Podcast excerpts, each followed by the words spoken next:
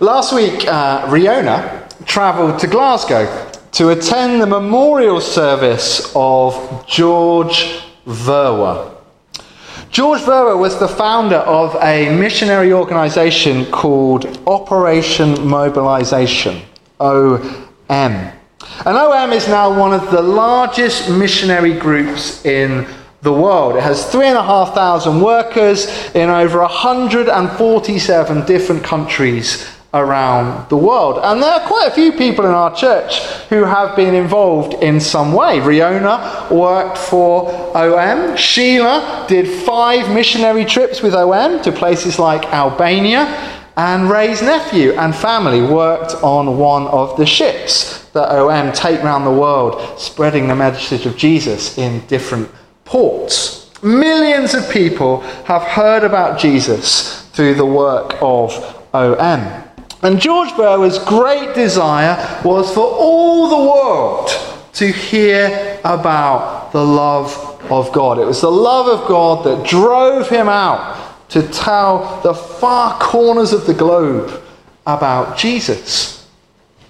One tribute I read to uh, George this week said this in terms of the sheer range of activities, I think OM is unparalleled. I think George is the preeminent North American missionary statesman of the last 60 years. He has had a remarkable ministry. But George was not always a model example. Growing up, he was a bit of a tearaway. He spent most of his time chasing girls and getting into trouble. On one occasion, he started a fire that burnt down a wood, and on another, he broke into someone's home and was caught by the police. As a young man, George looked set for a very different life indeed. But that last episode with the police inspired a surprising turn of events. There was a local Christian woman called Dorothea Clapp and she spent 18 years praying for local students. And she particularly prayed for the worst behaved. And on hearing about the break in, Dorothea set about praying for George. She put him on her Holy Spirit hit list, as she called it. And as well as praying for George, she also sent him a copy of John's Gospel. For the rest of his ministry, George credited the work of God through the prayers of Dorothea Clapp for turning his life around. So, in many ways, the story of George Verwer is a surprising one. God chose a troublemaker to start a huge missionary organization God worked through the prayers of an insignificant old woman that no one has ever heard of. And from very humble beginnings in New Jersey, a work began that has blessed people, even in this church on Islay, so far away. God works in surprising ways. And that's what we're going to see in our passage from 2 Kings 5. In this story of Elisha and Naaman, there are three big surprises that we need to think about.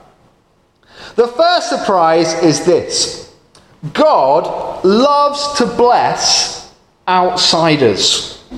He loves to work in the lives of foreigners. And his great desire is to bring all the nations into his people. Now, this might not seem a big surprise to us today here as we are, thousands of miles from Israel, but it certainly was at the time. Did you know that Jesus once retold this story of Elisha and Naaman in a synagogue in Nazareth? And by the time he'd finished telling this story, a crowd of very pious, devout, church going Jews tried to throw him off a cliff. Why? Because Jesus used this story to make the point that God has always wanted to bless foreigners. He's always wanted to bring the outsiders in. And you can go home and read that for yourself. It's in Luke chapter 4. God loves all people. He wants all the nations to come together as one. His kingdom will be utterly multicultural. And that was a big surprise in ancient Israel. Let's have a think about Naaman for a moment. There are many reasons why he was a great outsider. First of all, he was a foreigner. He was not a Jew, he came from Aram. As a result, he didn't worship the God of Israel. He bowed to the idol Rimmon instead. Naaman was a foreigner. Second, Naaman was an enemy. In fact, worse than that, he was the general of the enemy army. And recently, he'd won a great battle victory over Israel, a victory that had led to many innocent Israelites being taken into captivity. Naaman was the hated, detested enemy of God's people. Thirdly, Naaman was unclean. As the passage begins, we soon learn that he has a skin disease. He was a leper. Naaman would have been seen as a contagious danger to the community. And his being unclean would have also barred him from going in to the temple. Naaman was then an outsider in almost every way you can imagine. He was a foreigner, he was an enemy, he was ritually unclean. No Jew would have believed that God wanted anything at all to do with him. And of course, that cut both ways. Naaman equally had no idea about Israel's God. He certainly did not understand how he worked. When Naaman arrived in Israel looking for healing, he brought with him stacks and stacks of money, over four tons of silver and gold. He presumed that Israel's God worked like some sort of divine vending machine. You put in the money and out comes the prize. He thought he could buy his healing.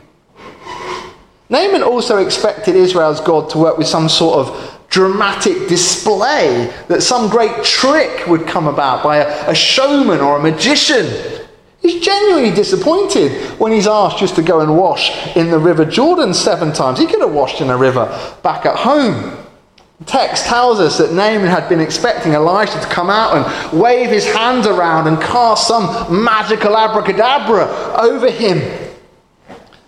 So we see just how much an outsider Naaman is. He's a foreigner, he's an enemy, he's unclean, and he has no clue about how God works. He's only used to pagan worship, full as it is of bribery and magic. Naaman really is a long way off. He is the last person you would expect God to bless. But of course, wonderfully, that is exactly what happens. Naaman washes himself in the river Jordan, and a great miracle takes place, and his leprosy is cured. In fact, his flesh is restored to that of a young boy. But let's not miss the point in all of this.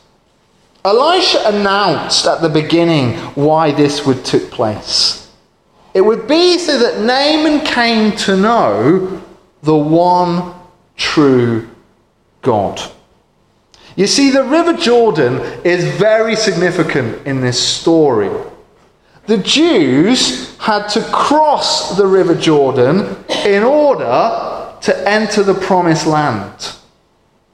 As Naaman plunges into it seven times and finds himself cleansed, he too crosses over into God's people. In verse 15, he makes a great statement of faith. Now I know there is no God in all the world except in Israel. And he's really genuine in this. These are not just empty words. Naaman backs this up with action. He, he offers all of his money, he offers Elisha all his worldly goods. He then gathers a barrow load of soil so that he can go home and he can stand on the earth to make his prayers to God. He also asks for forgiveness in advance for those moments when he knows that his master, the king, will urge him to bow down to Rimmon in the temple. He knows he, he won't be praying to that idol, but he will need to pretend to do so, otherwise, the king will have him out.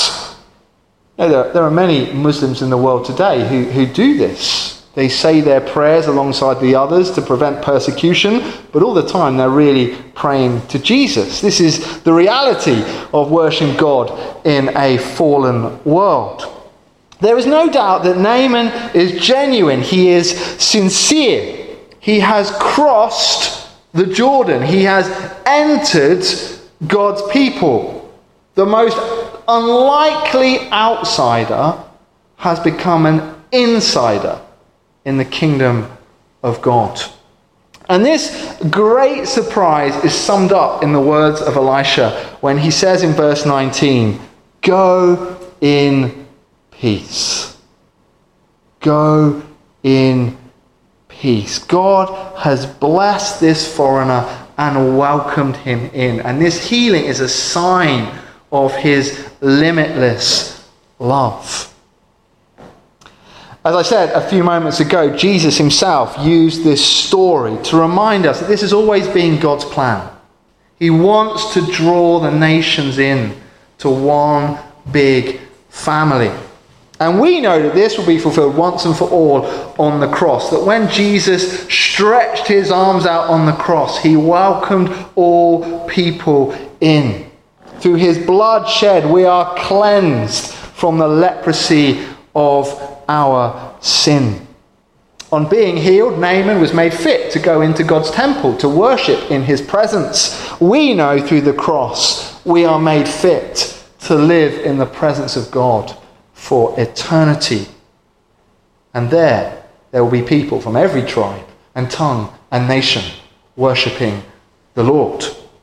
So, this is surprise number one. God blesses outsiders. And George Verwer definitely got this. That's why he went right around the world.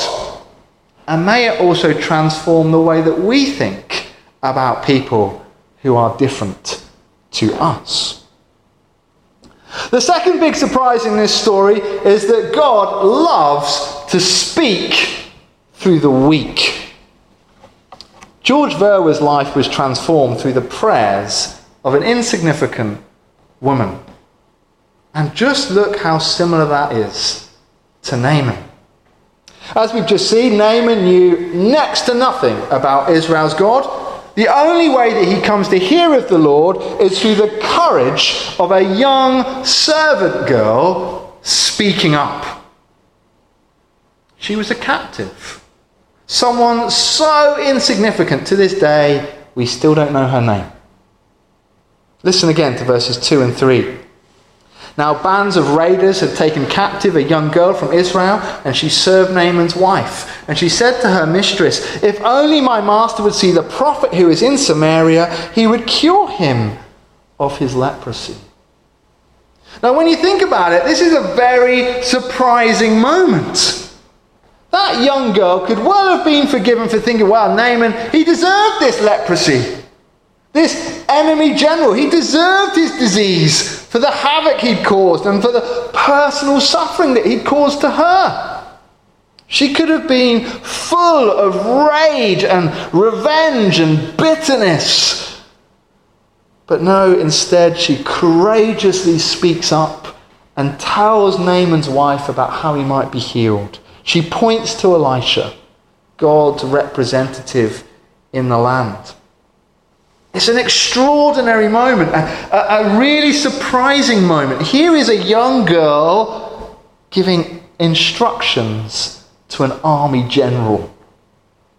Here is a young girl who has more faith in the power of God than even the king of Israel, who gets completely flustered when the letter arrives telling him that Naaman is on the way.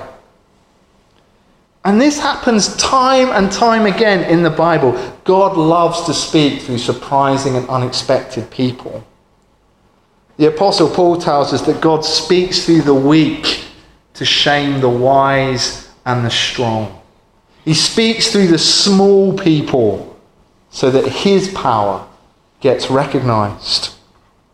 In this story, the healing is released partly because a young captive girl had the courage to speak up. George Verwer's life was transformed because an onlooking woman dedicated her life to praying for him. And God still works through surprising people today.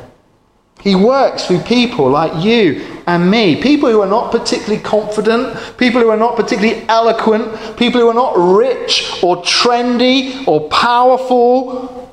He uses people like us to share his good news.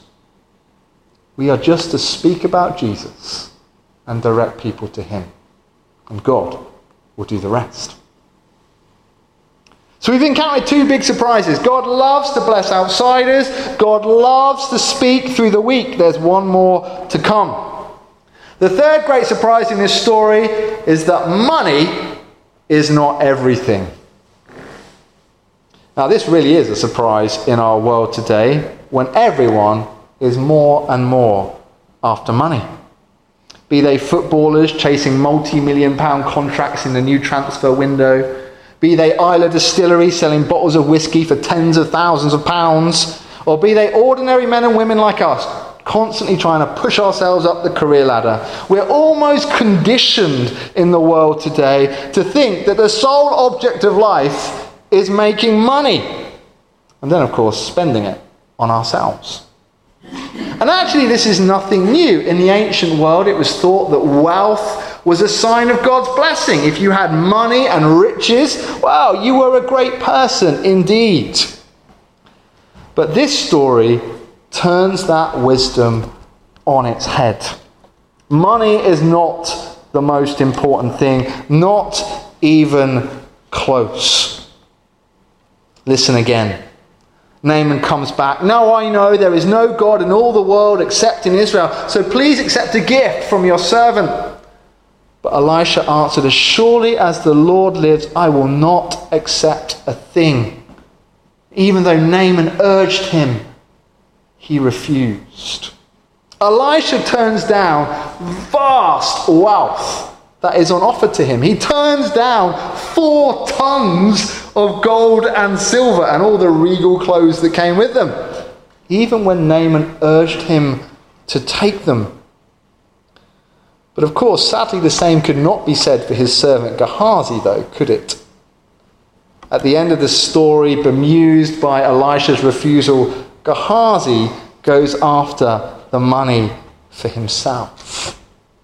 Maybe Gehazi thought he could justify himself. The life of the prophet was a hard one. You don't get many perks. Maybe Gehazi was the treasurer you never know, there might be another drought ahead. We'll put some money by just in case. I don't know. Maybe Gehazi made all sorts of excuses to himself. But of course, they're only a mask for greed. And Gehazi knows he's in the wrong because in order to get the money, he has to lie. Chases after Naaman and he makes up a story about guests coming to stay and then needing to have money to feed them. It's pure deceit. Deceit that shows Gehazi's real intentions. And Elisha, full of God's Spirit, uh, has been able to see what Gehazi has done, and understandably, he's very upset about it. But we need to look carefully at what he says, because it tells us why the love of money is so dangerous. Verse 26 Elisha said to him, Was not my spirit with you when the man got down from his chariot to meet you? Is this the time to take money or to accept clothes or olive groves and vineyards, flocks or herds or slaves? Elisha challenges Gehazi Is this the time? Is this the time to go grasping after money? Don't you see, Gehazi? Taking money at this point completely ruins the message that God is trying to communicate. God is trying to show the world that He loves outsiders. He loves to bless foreigners, no matter who they are or what they have done. He longs to do this as a free gift of grace, a sign of His unmerited love. But if you take the money now, it looks as though God is using the outsiders. It looks as though he's drawing them in because he wants their money. And nothing could be further from the truth because God is no man's debtor. Don't you see, when we develop a love of money, it utterly distracts us from what God is really doing. When Emily and I uh, were living in London, we would regularly read articles full of scorn for a few local ministers in South London who drove around in Ferraris. It, it sent out a terrible message. It made it look as though the church were exploiting the vulnerable who came to them week by week rather than trying to bless them. And people who think that money is everything in the church are a great danger.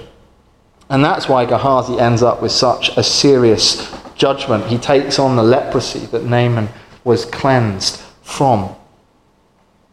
God is far more important than money. And serving him is a far greater honor than becoming rich. God welcomes people into his kingdom without payment. He does it because he loves them. And we have to make sure that that is our message to the world.